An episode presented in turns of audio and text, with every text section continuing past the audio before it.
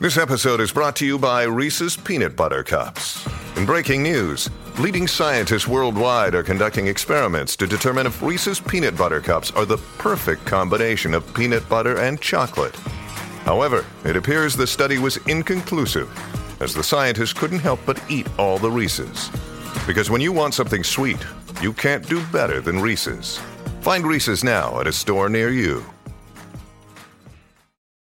Today, we are answering an age old, very scientific and important question What if the moon crashes into Earth? It's more interesting and weird than you probably think. Let's start with the basics. Why isn't the moon on its way to crash into us already?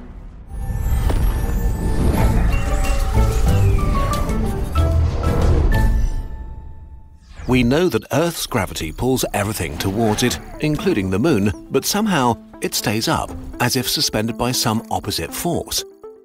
But there is no other force countering gravity. Instead, the trick to staying up is a sideways motion that we call an orbit. You see orbits every day. When you throw a ball, it makes a tiny little orbit. The only difference between the ball's orbit and the moon's is that the ball eventually hits the ground. Basically, the reason is speed.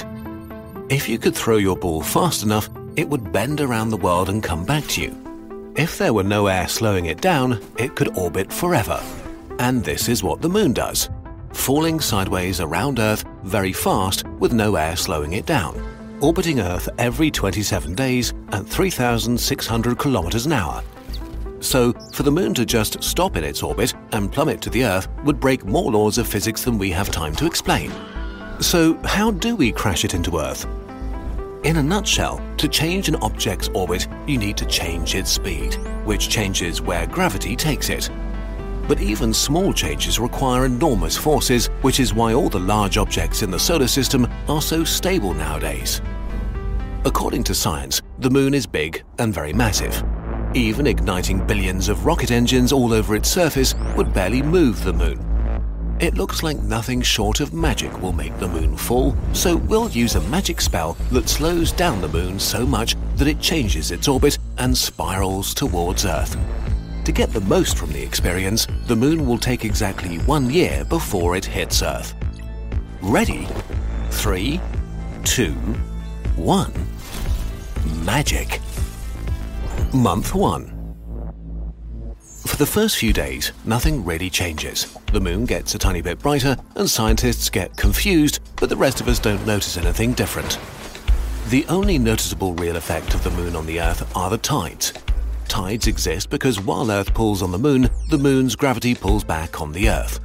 Since the strength of gravity gets weaker with distance, different parts of the Earth feel a slightly different pull which causes the Earth, especially the oceans, to bulge when the Moon is above them and contract a little on the sides when it's not. As Earth rotates every day underneath the Moon, the Moon's influence fluctuates, causing the water level of the oceans to rise and fall by about half a meter twice a day. But with the Moon drawing ever closer, high tide gets higher every day. At first barely noticeable, within a month the Moon has covered half the distance to the Earth and ocean tides have grown to 4 meters. Every day, high tide comes and waves flood coastal cities. And there's no end in sight. With the moon drawing ever closer, tides rise ever higher, inundating another city and more inhabited land with salty water every day.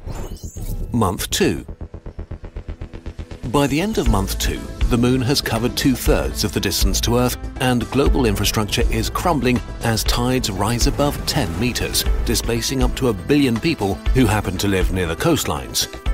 As ports become inoperable, shipping grinds to a halt.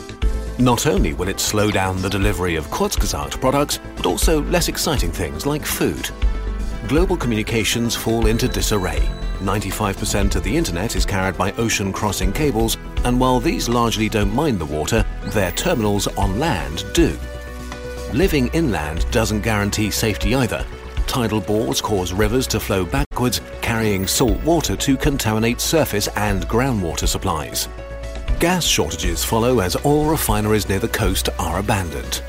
Countries are left with the supplies they had on their shelves, and strict rationing will begin. In the cities, chaos reigns during the scavenging hours of low tide, while survivors take refuge in high rises when the water returns. Month 3 Three months in, and the moon is close enough to disrupt communication and navigation satellites. While it's normally far too distant for its gravity to cause any major problems for our satellites, the closer it gets, the more warped their orbits become.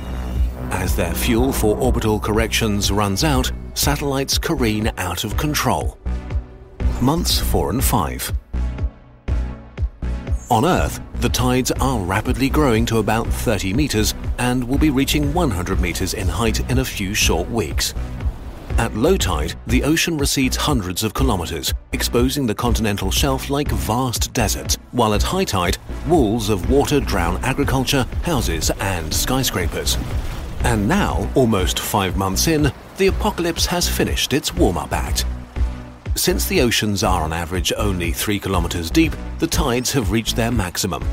Up until now, the water in the oceans could flow, absorbing most of the moon's gravitational squeezing, but now the Earth itself is really feeling the squeeze of the ever approaching moon.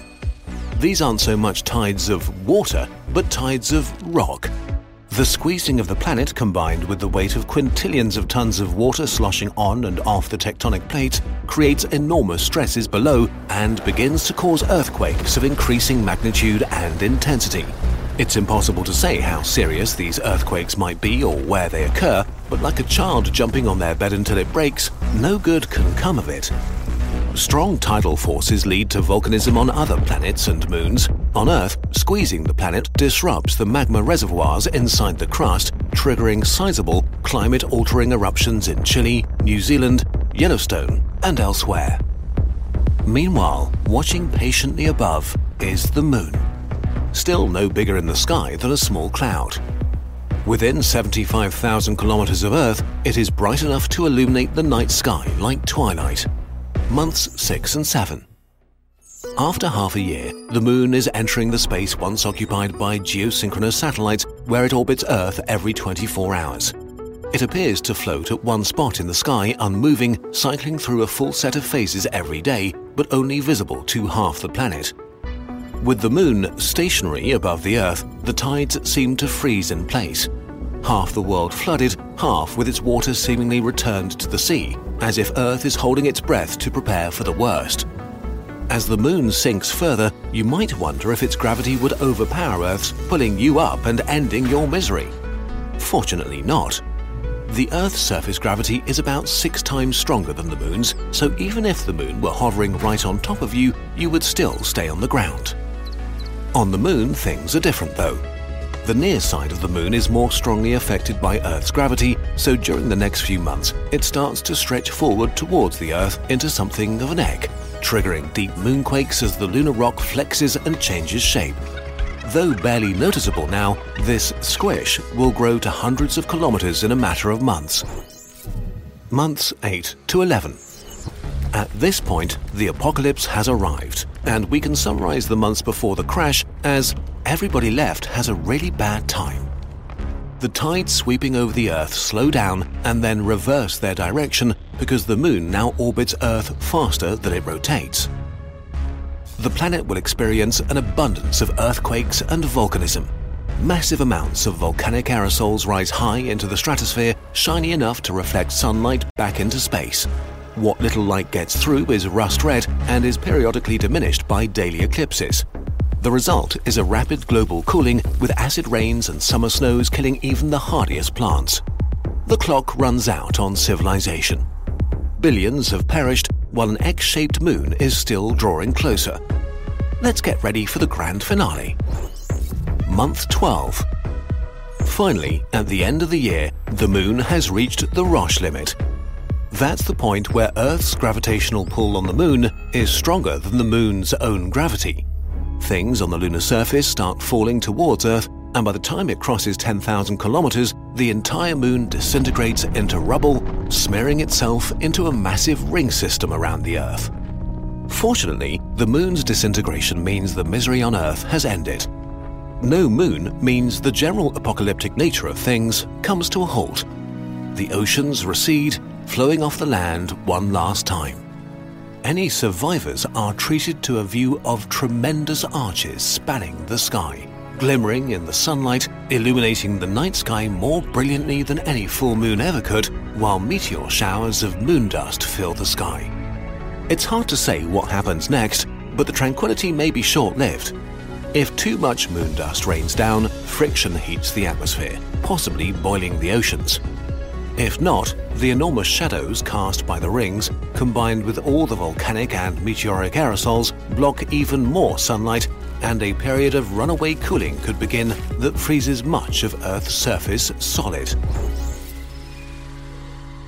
In any case, at some point people will emerge again, from submarines or bunkers or mountaintops.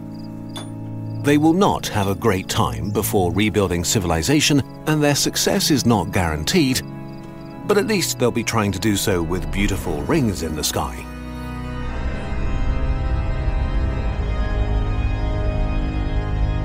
So, how do you calculate that sort of thing? Well, you just need a bit of insanity and some maths. If you need to brush up on the latter, our friends from Brilliant are the perfect coaches to turn your curiosity into practical skills. Brilliant is a problem solving website and app that makes science accessible with a hands on approach.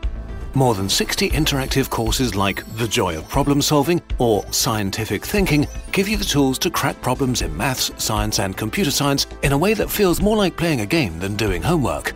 Lessons will surprise you with storytelling, code writing tasks, and interactive challenges, basically using whatever keeps you interested and entertained. All the content is interactive. Instead of just reading and listening to explanations, you drag and drop, manipulate shapes and diagrams, make selections, and answer questions. This way, you learn something almost without you noticing it. And tiny step by step, you'll build up your long term understanding of science and get closer to your STEM goals. To start looking at the world of science from a different perspective, go to brilliant.org/nutshell and sign up for free. And there's an extra perk for Kurzgesagt viewers. The first 200 people to use the link get 20% off their annual membership, which unlocks all of Brilliant's courses in maths, science, and computer science. At Kurzgesagt, we love to create things that seem impossible at first. Brilliant can help you acquire the skills to do that. This year, we'll release three very special limited edition pins. The first one is this very shiny Moon Crash pin set. Pre order is available for only 72 hours, so you can order it now and then never again. Be sure to watch out for pin number 2 and 3 to complete your 12,022 collection.